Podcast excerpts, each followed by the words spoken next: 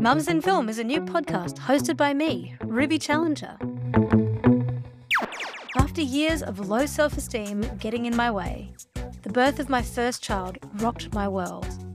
I finally found the courage to apply for film school, and lo and behold, I got in. So I found myself juggling an eight month old baby and a grueling master's degree. While at film school, I directed the short film Mum Life, a musical about postnatal anxiety.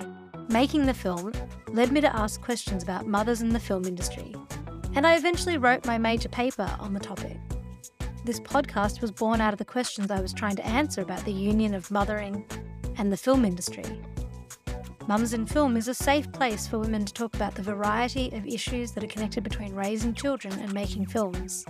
I am now the mother of two young girls, and I am hoping to keep up the momentum of my film career whilst simultaneously raising and being present with my daughters. How do other women do it?